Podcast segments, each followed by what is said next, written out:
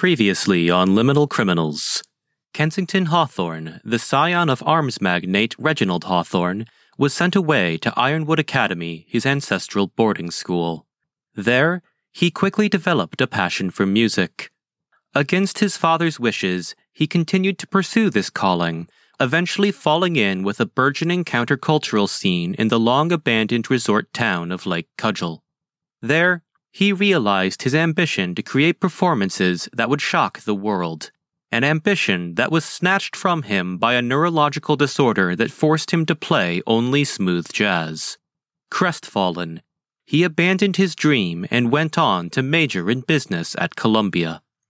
Kensington rediscovered his passion during his junior year of college when he took up jazz piano as a way to supplement his slashed parental allowance. While this new career supported him throughout the rest of his time at Columbia and the rest of his early 20s, his inability to shock audiences with smooth jazz performances drove him deeper and deeper into bitter rage. This culminated in him fatally striking back against the would be hitman his father had hired as part of a Hawthorne rite of passage. In the wake of this violence, Kensington knew that his newest, truest calling would lie not in music, but in murder. How did the smooth jazz killer terrorize New York during the early 1990s? More importantly, how did his murderous tenure come to an end? We'll find out on today's episode. I'm Sam Putnam, and you're listening to Liminal Criminals.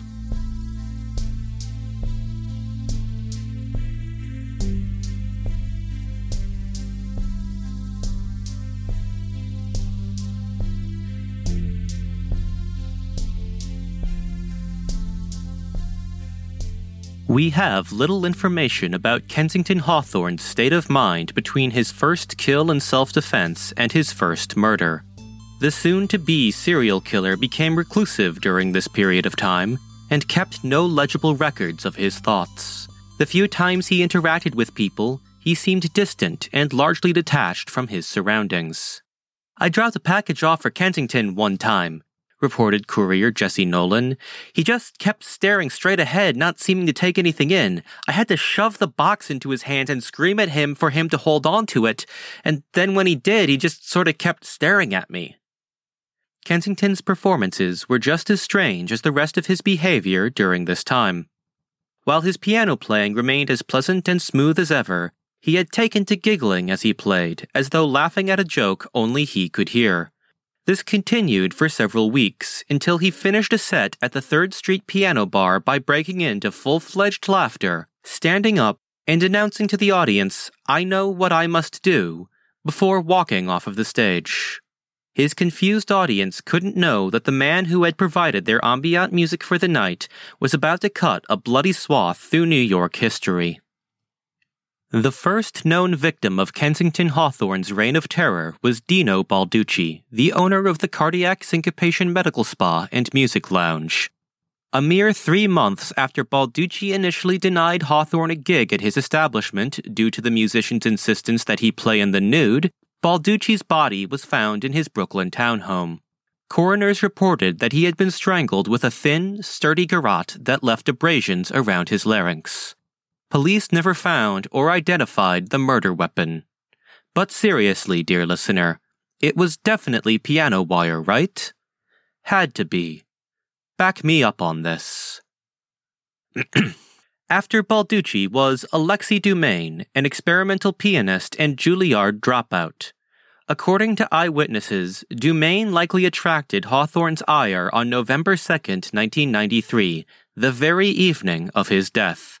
Dumaine was celebrating a successful recital by spending a long evening at the Ember Cellar Piano Bar.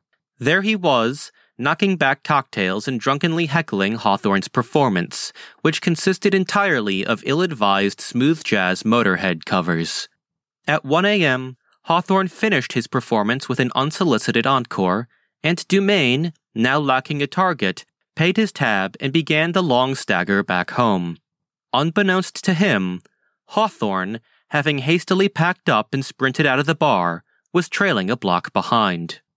According to police reports, Hawthorne likely slipped into Dumaine's unlocked apartment, quickly subdued the intoxicated musician, dragged him over to his upright piano, and began slamming his head into the keys, staining the ebony and ivory red with blood. The din of this confrontation was obscured not by walls or distance, but by the fact that Dumaine specialized in an avant garde style of music he called primal pugilistic tone clusters, better known as slamming his fist onto the keys and screaming. These sounds, therefore, were normal for him. Should any of his neighbors realize that he was actually being violently murdered, they may very well have actually been happy to have let it happen. The bodies continued to pile up. Rather than targeting marginalized members of society or random civilians, Kensington Hawthorne exclusively targeted figures in, or tangential to, the New York music scene. Fear gripped conservatories and performance venues in the region. Guitarists worried that they would be garroted with their own strings. Oboists feared that they would be gutted with their own reed knives. Violists felt reasonably safe, knowing that nobody pays attention to the violas anyway.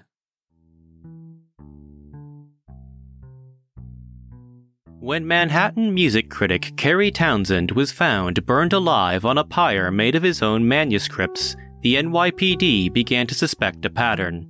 When recording magnate Neil Lauren was thrown out of the window of his penthouse onto the street below, they, the press, and the public alike knew that this was the work of a serial murderer.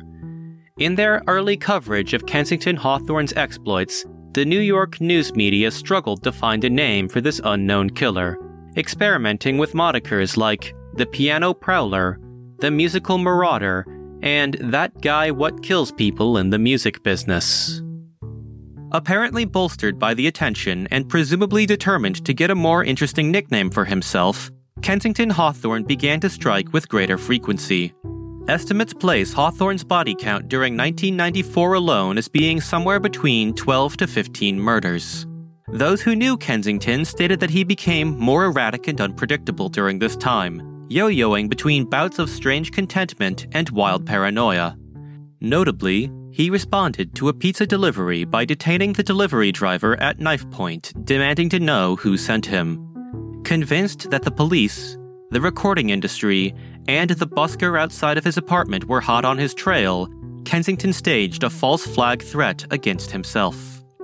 In January of 1995, Kensington took the body of his most recent victim, jazz clarinetist Leonard Croft, gutted him, and took said guts back to his apartment.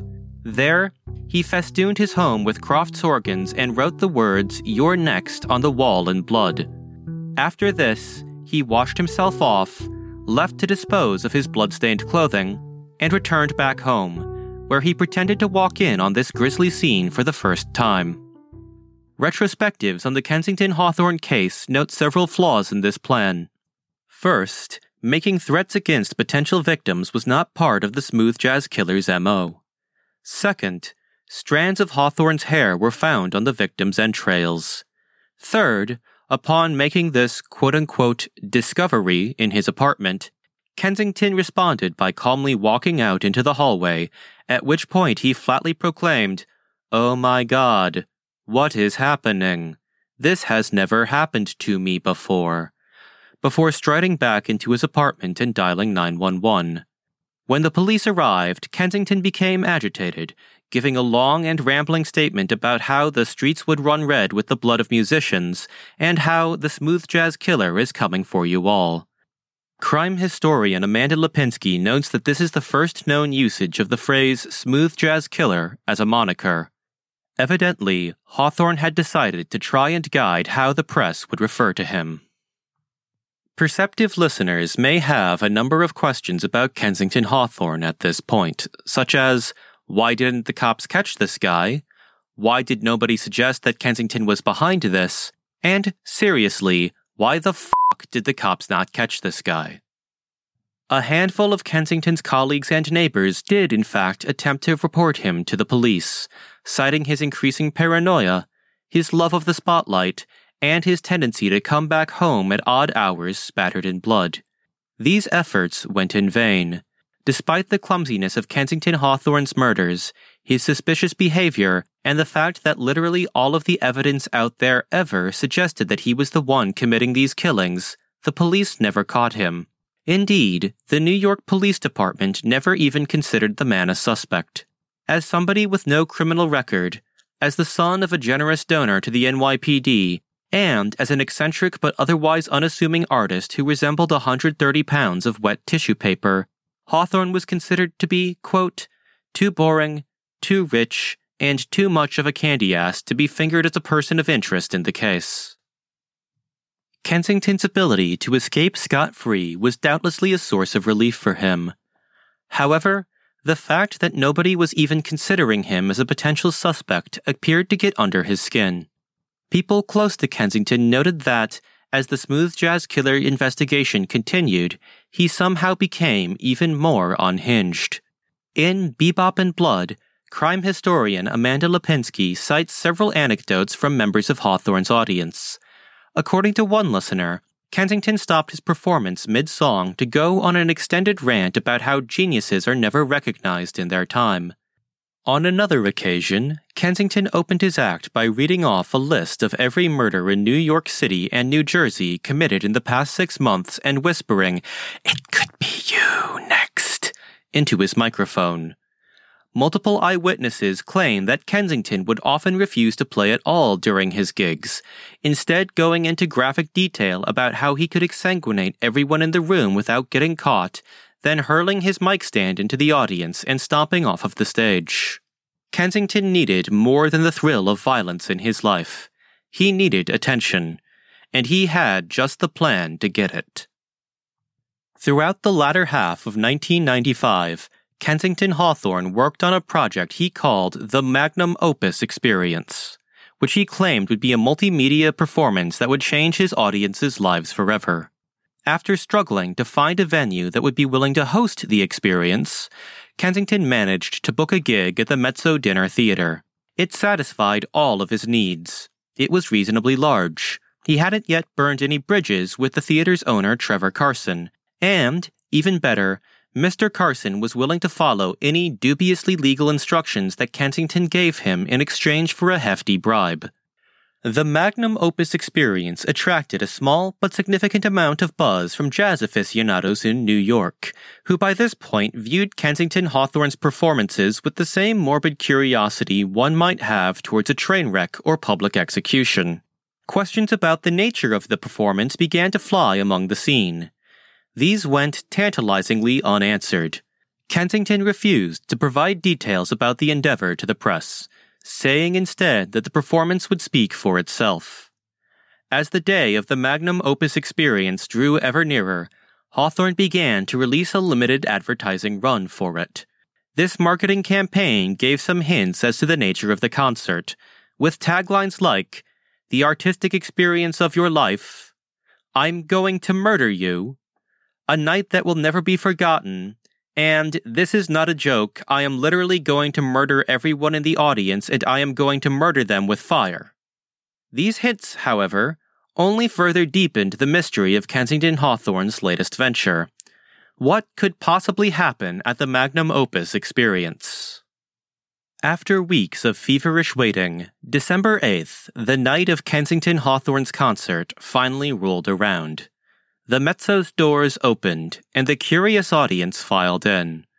The lights lowered. The mezzo's doors closed, and Trevor Carson surreptitiously locked them. The stage lights went up, and Kensington walked out to uproarious but largely sarcastic applause. After the ironic cheers from the audience died down, Kensington sat down at his piano and began his performance.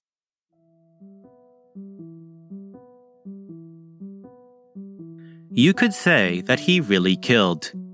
You could even say that he really burned the house down. One might even go so far as to say that Kensington really rigged his piano with a flamethrower and began blasting gouts of fire at the audience, engulfing them in a petrochemical inferno that claimed the lives of over two dozen innocent people. As the first concert goer went up in flames, the audience broke out into a panicked rush towards the exit. As they pounded at the theater's unyielding doors, their screams of fear and agony clashed with Hawthorne's berserk screams and maniacal laughter, all the while backed by the constant whooshing of the sadistic musician's Steinway mounted flamethrower. As the crush of people flailed against the doors, the floorboards and walls of the Mezzo Dinner Theater ignited, engulfing the entire building in flames. Satisfied with the carnage that he had wrought, Kensington Hawthorne ran backstage, hoping to duck out of a fire exit and flee into the night. It was here that a vital mistake in Kensington's machinations became evident. When being interrogated by the NYPD in the following weeks, Mezzo's proprietor, Trevor Carson, admitted that Kensington Hawthorne had given him a sum of $50,000, promising another payment if Carson made sure that nobody could get into or out of the theater during the performance. Unbeknownst to Hawthorne, Carson interpreted these instructions literally, and not only locked the main entrances to the building, but also barred the rear entrances and fire escapes. While the surviving members of the audience were eventually able to smash through the front doors and fire exits of the theater, Kensington, alone and lacking in anything resembling upper or lower body strength, was unable to break out of the now burning building.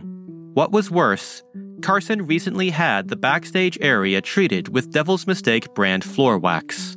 In order to provide its shine and slipping hazard qualities, said wax contained lawsuit inducingly extreme levels of benzene, toluene, and something called ultra turbo kerosene.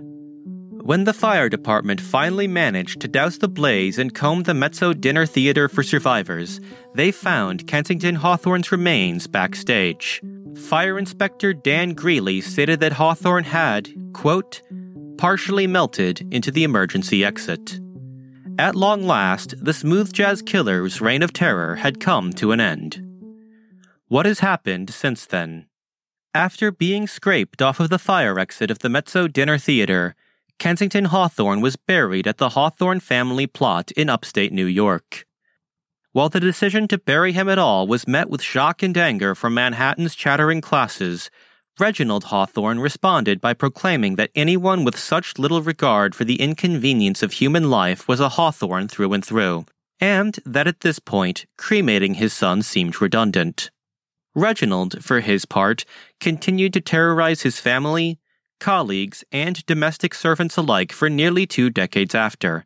He died in 2014 at the age of 100 when he decided to end his life by getting into a fistfight with his personal white whale, the 8th Avenue Express, better known as the A Train. Mezzo Dinner Theater proprietor Trevor Carson was sentenced to 25 years in prison for criminal negligence, being an accessory to murder, and conspiracy to hide weaponry in a piano. He was released in 2021.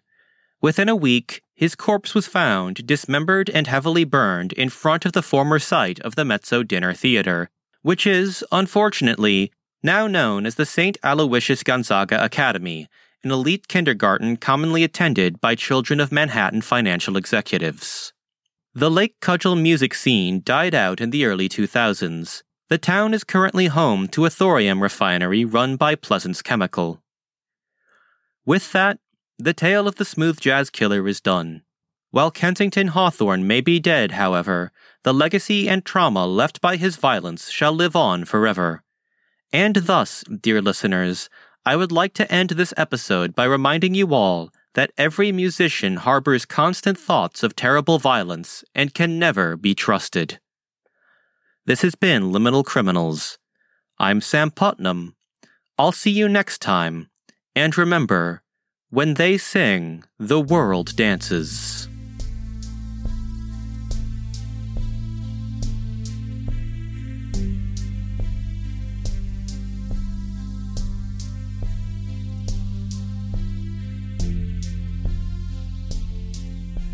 Liminal Criminals was originally a true crime podcast by Liminal Studios. It was originally researched, written, and created by Sam Putnam. It is edited for broadcast and distribution with the generous support of the Thonic Riviera government and Deep Self Preservation League. Up next, I'll be bringing you the news with another installment of Studio Community Worldwide Radio. Also, Krista, if you're listening, could you please come back to the studio? I've had three people drop by today saying that you're supposed to duel them to the death at high noon. Liminal Criminals is a fictional podcast by SCWR Productions. It is written and edited by Sam Putnam. It is co written by Krista Golden. Our theme song is Thonic Riviera by Cornu Amonis. Our in house composer is Cornu Amonis. Follow us on Twitter at LiminalCast or like us on Facebook. Rate and review us on iTunes, Spotify, or your podcast platform of choice. Tell your friends about us. Reflect on the dopamine rush that you get when you open a can of sardines. Or is that just a me thing? All links are in the show notes.